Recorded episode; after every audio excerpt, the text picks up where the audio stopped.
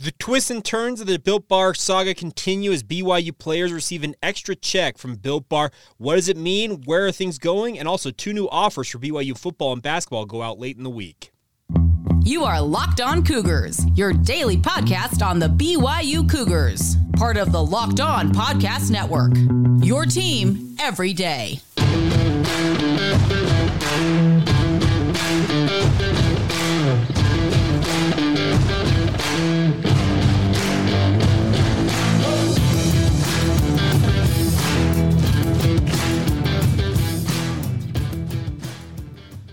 What's up, everybody? I'm Jake Hatch, your host here on Locked On Cougars, your resident BYU insider. Thank you for making Locked On Cougars your first listen of the day. Thank you to all of you who are everydayers with us here on the Locked On Podcast Network. Coming to you on a Saturday. I know this is a little bit rare that we do this, but felt like there was enough news. I figured I'd sit down and do a special edition, especially considering how to- how hot of a topic the Built Bar uh, saga with the BYU football program has been over this past week. Have been so many twists and turns.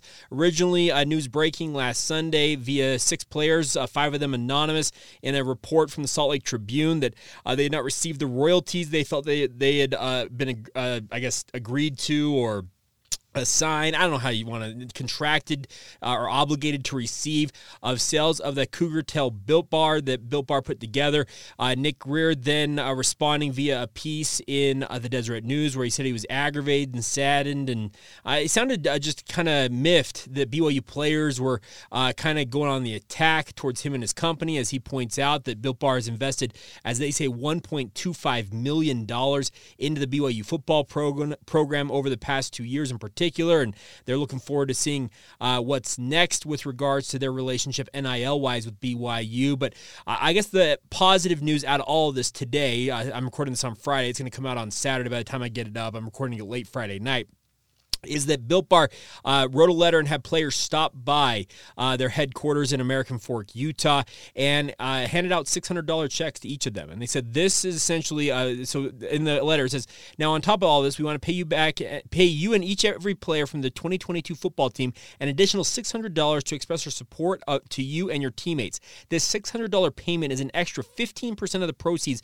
from sales of the Cougar Tail Puff. After making this payment, Built will have paid out more than 30% of Cougar Tail sales back to BYU and the BYU football players. Be clear to be clear, this far exceeds the original commitment and hopefully leaves no doubt in our, your minds of our love and appreciation for you. We've always tried to show you this show you this love to you with our partnership with each player on this team.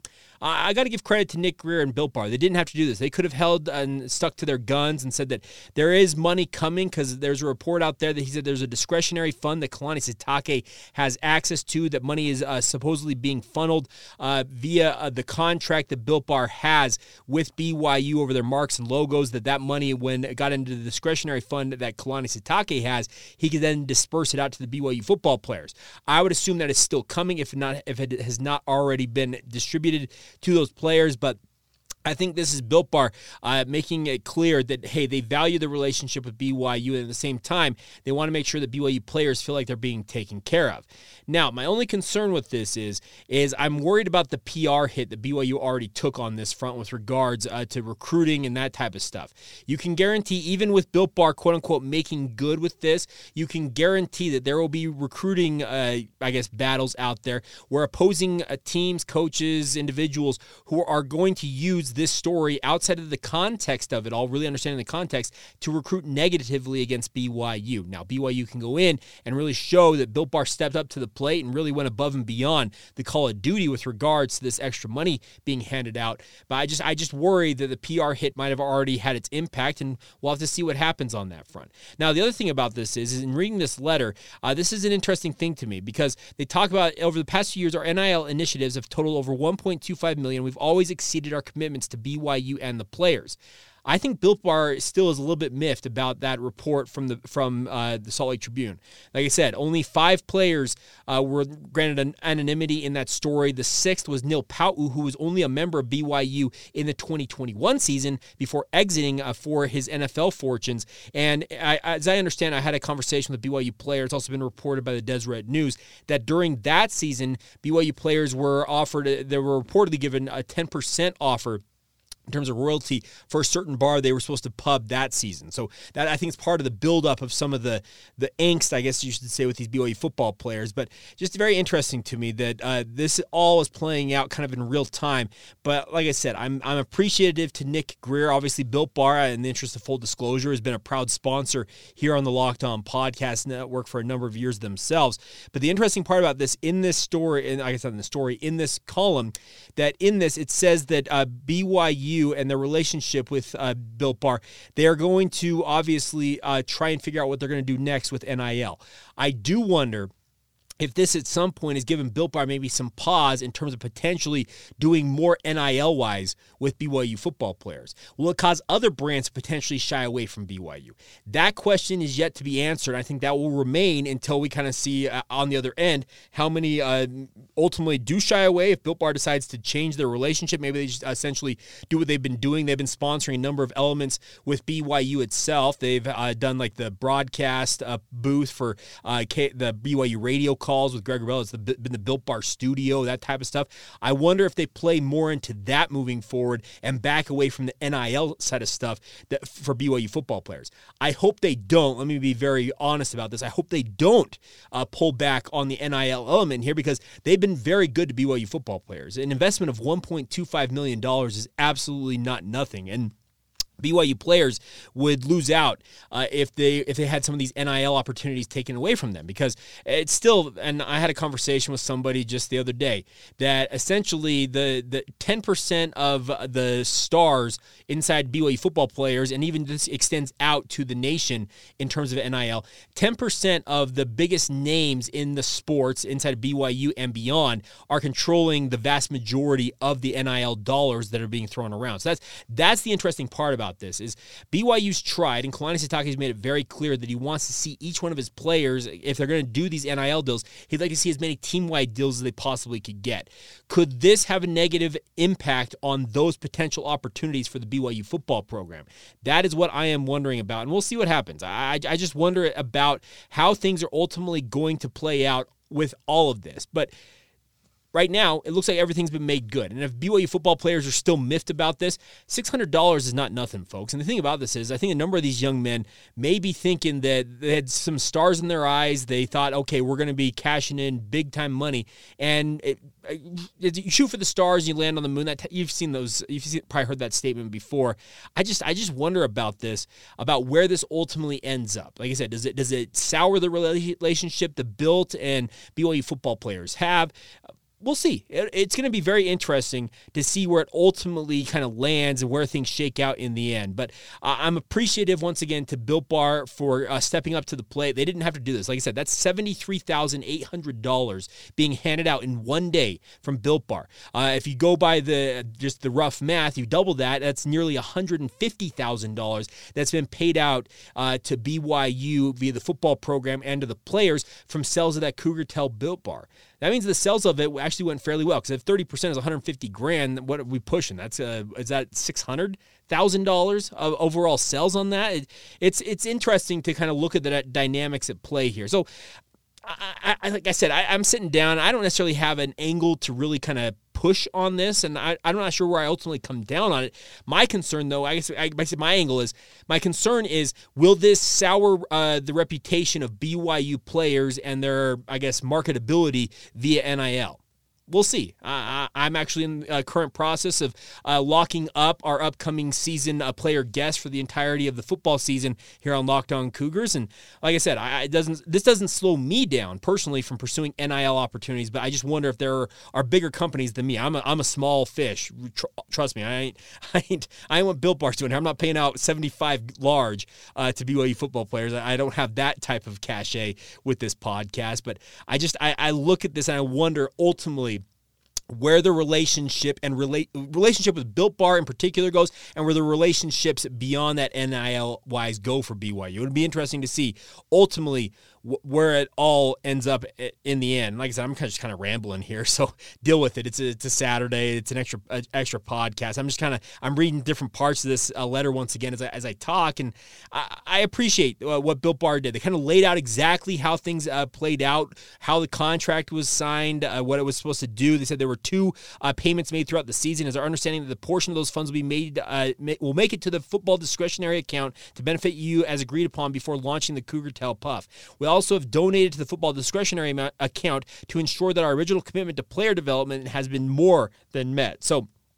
I thought this was a very measured uh, letter by by Built Bar saying, "Hey, we're taking care of you guys. So be grateful for it. But at the same time, it's it's just interesting. It says, although we have yet to decide on how to continue our relationship next season with BYU and NIL, we thank those who have participated in the Built for Good program by sharing on uh, social uh, by sharing monthly on social media and participating in the service project earlier this year like I said, I'm hopeful that this relationship with Built Bar and NIL will get kind of past this episode and ultimately will uh, continue to be a fruitful relationship. But hey, like I said, only time will tell on where things ultimately end up. All right, I'll, I'm done rambling on that part. We'll talk about some other good news for BYU football and BYU basketball by way of two different offers that went out uh, late this past week. I wanted to get to those as we wrap up this special edition of Locked On Cougars. But first, need to get a word in our friends, uh, in on our friends over at Perry Homes. They're working with us for months now, and they're a fantastic local sponsor of ours. Whether you're looking for your first home, you're ready to upgrade to your dream home, my friends,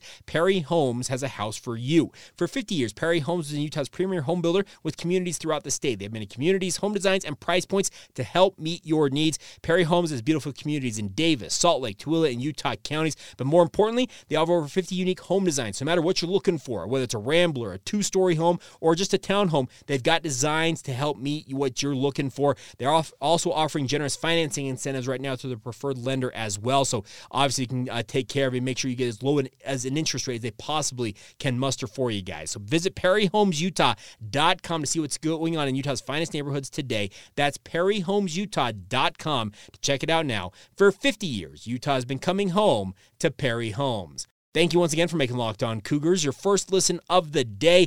Coming up on our Monday edition of the podcast, I need to talk about what was said uh, from the Big 12 meetings that took place late this week. I'm going to actually, hopefully, uh, be able to get you, maybe we'll see if we can fit this in. I'm going to try and get some clips of some of the audio and video from Lawrence Schovanec, the obviously the president of Texas Tech and the chairman of the board of trustees, whatever the Big 12 is, and also Big 12 Commissioner Brett Yormark. Stuff on expansion, uh, the new programs like BYU coming into the conference, what they plan to do for that type of stuff.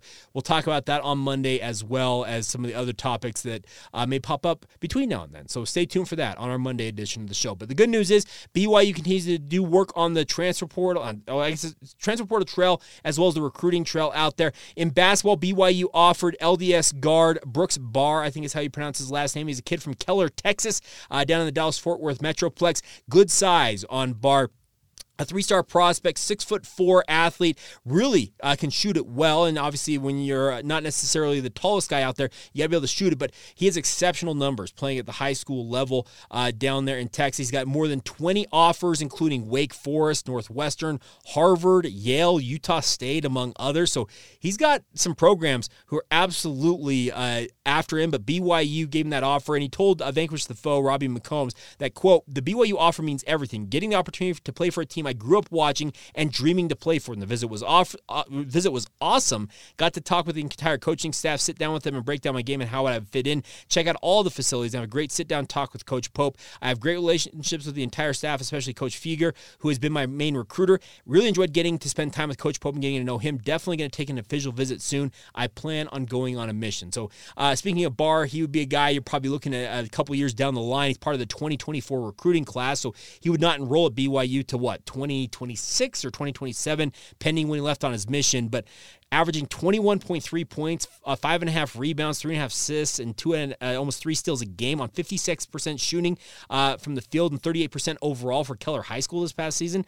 Absolutely incredible numbers. I think this would be a phenomenal pickup if BYU can add him to the 2024 class. They already have four-star forward Isaac Davis committed to BYU, and they're currently also chasing Malik Diallo uh, out of Wasatch Academy, and obviously Corner Canyon sensation Brody Kozlowski. You land all four of these guys, that's a pretty elite recruiting class for BYU, and I'm, I'm not just meaning just from BYU standards. I mean from like a national standard. That would be a phenomenal recruiting class for BYU. Obviously, trying to build themselves up going into the Big 12. The nice part is, uh, as uh, Robbie notes in his article for Vanquish the Foe, uh, Bahr would be the only one who apparently is planning on going on missions. So you'd have these guys, uh, most of them, if they were all to commit immediately enrolling for the BYU basketball program. On the BYU football side of things, they had their uh, first seven on seven camp uh, over the last couple of days, and BYU gave an offer out to a local prospect by the name of Jett Nelson, six foot five, 210 pound athlete out of American Fork High School. And if you can't tap into more of what American Fork is doing on football, my friends,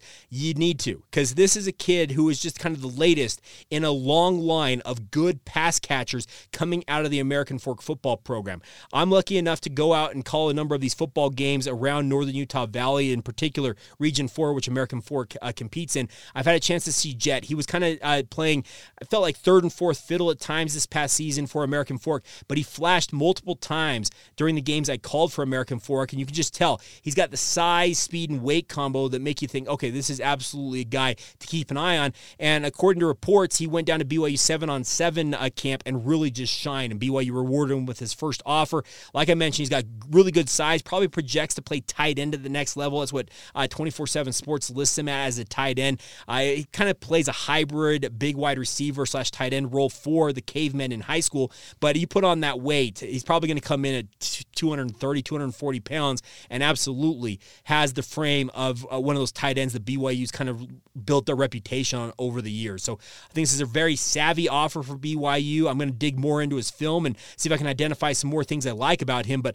honestly, if guys like Fesi Sitake, Aaron Roderick, and Jay Hill are watching this kid up close, watching him in seven on seven, and think, okay, this kid's got the goods, who am I to disagree? They, they know far more than I know. Their jobs are legitimately on the line when it comes to these evaluations. So I think this is a pretty good pickup, uh, not good pickup, a good offer for BYU to get in early with a kid like Jett Nelson. He is a member of the 2024 recruiting class, so he would be in the upcoming signing class, uh, maybe signing as early as December. But uh, I think this is a solid pickup. A three star prospect rated number 80, uh, according to 24 7 Sports. Doesn't have a composite rating quite yet, but obviously I'm sure that would come at some point as BYU uh, being a Power 5 program. When they offer guys like this, you can guarantee there are going to be a number of other programs who are going to slide in very quickly and uh, be following BYU into the door and offering a kid like Jett Nelson. But I think it's smart for BYU to get in early with this kid. And like I said, if guys like Aaron Roderick, Fesi Sitake, and Jay Hill sign off on this kid being that good of a player to be worthy of a Big 12 offer, well,